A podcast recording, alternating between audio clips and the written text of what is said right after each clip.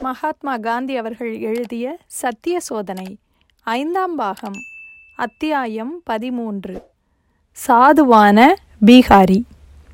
மௌலானா மஜ்ருல் ஹக் லண்டனில் வக்கீல் தொழிலுக்கு படித்து கொண்டிருந்த போது அவரை எனக்கு தெரியும்.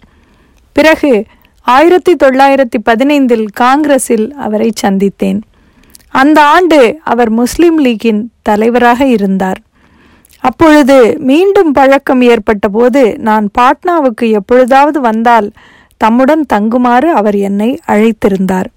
இப்பொழுது அது எனக்கு ஞாபகம் வந்தது. நான் வந்திருக்கும் நோக்கத்தை அறிவித்து அவருக்கு ஒரு சீட்டு அனுப்பினேன். உடனே அவர் தமது மோட்டாரில் வந்து தம்முடன் வந்து தங்குமாறு வற்புறுத்தினார். அவருக்கு நன்றி கூறிவிட்டு நான் போக வேண்டிய இடத்திற்கு புறப்படும் முதல் வண்டியிலேயே என்னை அனுப்பும்படி அவரை கேட்டுக்கொண்டேன். அந்த இடத்திற்கு போக விரும்பும் என்னை போன்ற முற்றும் புதிதான ஒருவரால் ரயில்வே வழிகாட்டியை கொண்டு எதுவும் தெரிந்து கொள்ள முடியவில்லை. எனவே ராஜ்குமார் சுக்லாவுடன் பேசினார்.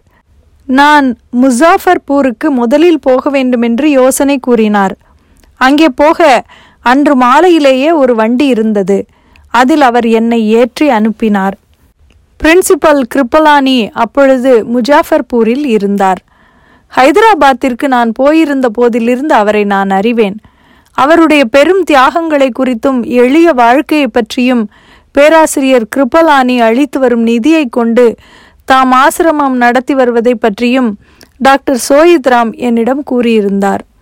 கிருபலானி முஜாஃபர்பூர் அரசாங்க கல்லூரியில் பேராசிரியராக இருந்தார். நான் அங்கே போவதற்கு கொஞ்சம் முன்னால் தான் அவர் அந்த வேலையை ராஜினாமா செய்துவிட்டார். நான் அங்கே வருவது குறித்து அவருக்கு தந்தி மூலம் அறிவித்திருந்தேன். ரயில் நடுநெசியில் அங்கு போன போதிலும் ஒரு மாணவர் கூட்டத்துடன் வந்து அவர் என்னை ரயில்வே ஸ்டேஷனில் சந்தித்தார். அவருக்கு சொந்த வீடு எதுவும் இல்லை. பேராசிரியர் மல்கானியுடன் அவர் வசித்து வந்தார். ஆகையால் நானும் மல்கானியின் விருந்தினன் ஆனேன் என்னை போன்ற ஒருவனுக்கு அரசாங்கத்தில் வேலை பார்க்கும் பேராசிரியர் ஒருவர் இடம் கொடுத்து உபசரிப்பது என்பது அந்த காலத்தில் மிகவும் அபூர்வமான விஷயமாகும். பீகாரில் முக்கியமாக திர்ஹூத் பகுதியில் இருந்து வந்த சகிக்க முடியாத மோசமான நிலைமையை குறித்து பேராசிரியர் கிருபலானி எனக்கு விவரமாக கூறினார். நான் மேற்கொண்டிருக்கும் வேலை எவ்வளவு கஷ்டமானது என்பதையும் தெரிவித்தார். அவர் பீகாரிகளுடன் நெருங்கி பழகி நல்ல தொடர்பு வைத்திருந்தார். நான் பீகாருக்கு வந்திருக்கும் வேலையை குறித்து முன்னாடியே அவர்களுடன் பேசியும் இருந்தார். காலையில் சில வக்கீல்கள் சேர்ந்து என்னை பார்க்க வந்தார்கள். அவர்களில் ஒருவரான ராமநவமி பிரசாத்தை இன்றும் எனக்கு நினைவிருக்கிறது. முக்கியமாக அவர் கொண்டிருந்த கவனம் என் மனத்தை கவர்ந்தது. நீங்கள் என்ன காரியத்திற்காக இங்கே வந்திருக்கிறீர்களோ அதை நீங்கள் இங்கே பேராசிரியர் மல்கானியின் வீட்டில் தங்கினால் செய்யவே முடியாது. நீங்கள் எங்களில் யாராவது ஒருவருடன் வந்து தங்க வேண்டும். கயா பாபு இங்கே பிரபலமான வக்கீல். அவருடன் நீங்கள் வந்து தங்க வேண்டும் என்று அவர் சார்பாக உங்களை அழைப்பதற்காக நான் வந்திருக்கிறேன். நாங்கள் எல்லோரும் அரசாங்கத்திற்கு பயப்படுகிறவர்கள் என்பதை ஒப்புக்கொள்கிறேன். என்றாலும் எங்களால் ஆன உதவியை நாங்கள் செய்வோம்.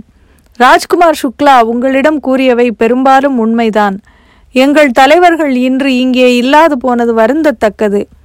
ஆனாலும் பாபு பிரஜ்கிஷோர் பிரசாத் பாபு ராஜேந்திர பிரசாத் ஆகிய இருவருக்கும் தந்தி கொடுத்திருக்கிறேன். அவர்கள் சீக்கிரத்திலேயே இங்கே வந்து உங்களுக்கு தேவையான தகவல்களை எல்லாம் கூறுவதோடு அதிகளவு உதவியும் செய்வார்கள் என்றே எதிர்பார்க்கிறேன். தயவு செய்து கயா பாபுவின் வீட்டிற்கு வாருங்கள் என்று கூறி ராமநவமி பிரசாத் என்னை அழைத்தார். கயா பாபுவுக்கு தொந்தரவு கொடுப்பானேன் என்று அஞ்சி நான் தயங்கிய போதிலும் இந்த வேண்டுகோளை என்னால் மறுக்க முடியவில்லை. ஆனால் அப்படி ஒன்றும் தொந்தரவில்லை என்று அவர் கூறியதின் பேரில் அவருடன் இருக்க போனேன். அவரும் அவருடைய வீட்டினரும் என்னிடம் அளவு கடந்த அன்பு காட்டினர்.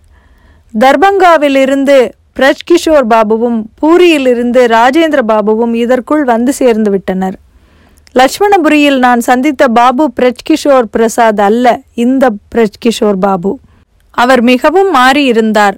இந்த தடவை பீகாரிகளுக்கு இயற்கையாக உள்ள அடக்கம் எளிமை நல்ல தன்மை அளவு கடந்த நம்பிக்கை ஆகியவைகளை அவரிடம் கண்டேன்.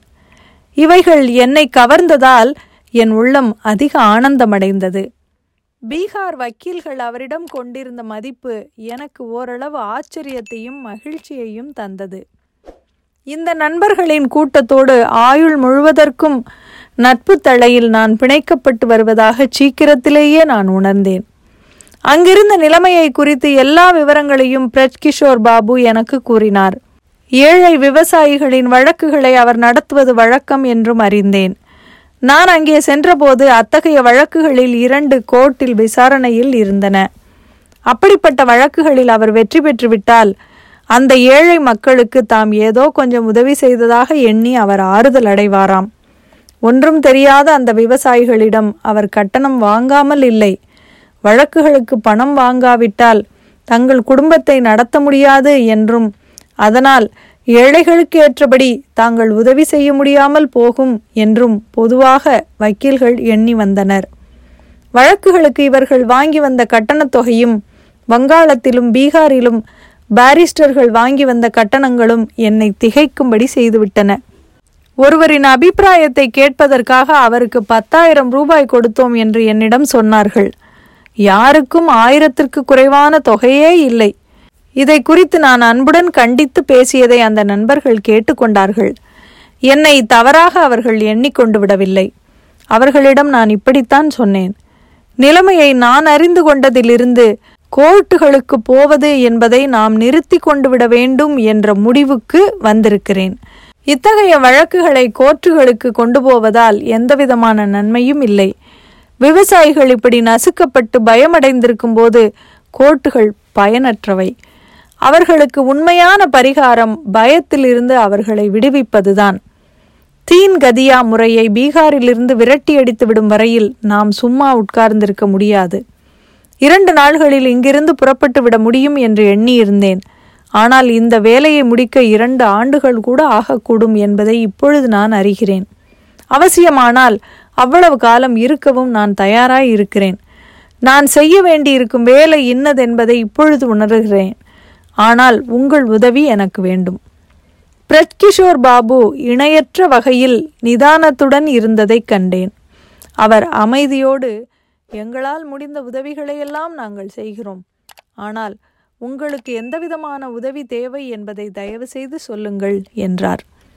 இப்படி நடுநிசி வரையில் உட்கார்ந்து பேசினோம். நான் அவர்களிடம் கூறியது இதுதான். உங்களுடைய சட்ட ஞானத்தால் எனக்கு ஒருவித பிரயோஜனமும் இல்லை. எழுத்து வேலைக்கும் மொழிபெயர்ப்பு வேலைக்குமே எனக்கு உதவி தேவை. சிறை செல்ல வேண்டிய அவசியமும் ஏற்படலாம். அந்த அபாயத்திற்கும் நீங்கள் தயாராக இருக்க வேண்டும் என்றே நான் விரும்புகிறேன். ஆனால் எவ்வளவு தூரம் போக முடியும் என்று நீங்கள் எண்ணுகிறீர்களோ அந்த அளவுக்கு மாத்திரம் நீங்கள் போகலாம். நீங்கள் குமாஸ்தாக்களாகி விடுவதும் நிச்சயமற்ற காலம் வரை தொழிலை விட்டுவிட்டு வருவதும் சாமானியமான விஷயமே அல்ல. இந்த பகுதியில் பேசப்படும் ஹிந்தியை புரிந்து கொள்வது எனக்கு கஷ்டமாக இருக்கிறது. செய்தி அல்லது உருது மொழி பத்திரிகைகளையும் என்னால் படிக்க முடியாது. இவற்றை மொழிபெயர்த்து எனக்கு சொல்ல உங்கள் உதவி வேண்டியிருக்கும். இந்த வேலைக்கு சம்பளம் கொடுத்து ஆள் வைக்க நம்மால் முடியாது. அன்பிற்காகவும் சேவை உணர்ச்சியின் பேரிலுமே இவைகளெல்லாம் செய்யப்பட வேண்டும் என்றேன். பிரஜ் கிஷோர் பாபு நான் கூறியதை உடனே நன்கறிந்து கொண்டார். இப்பொழுது அவர் என்னையும் தமது சகாக்களையும் முறையாக கேள்விகள் கேட்டு குறுக்கு விசாரணை செய்தார். தங்கள் சேவை எவ்வளவு காலத்திற்கு வேண்டியிருக்கும்? தங்களில் எத்தனை பேர் வேலைக்கு வேண்டும்? தாங்கள் முறை போட்டு கொண்டு வந்து சேவை செய்யலாமா என்பன போன்ற கேள்விகளை எல்லாம் அவர் கேட்டார். அவற்றின் மூலம் நான் கேட்ட உதவியின் தன்மையை தெளிவாக்கிக் கொள்ள முயன்றார்.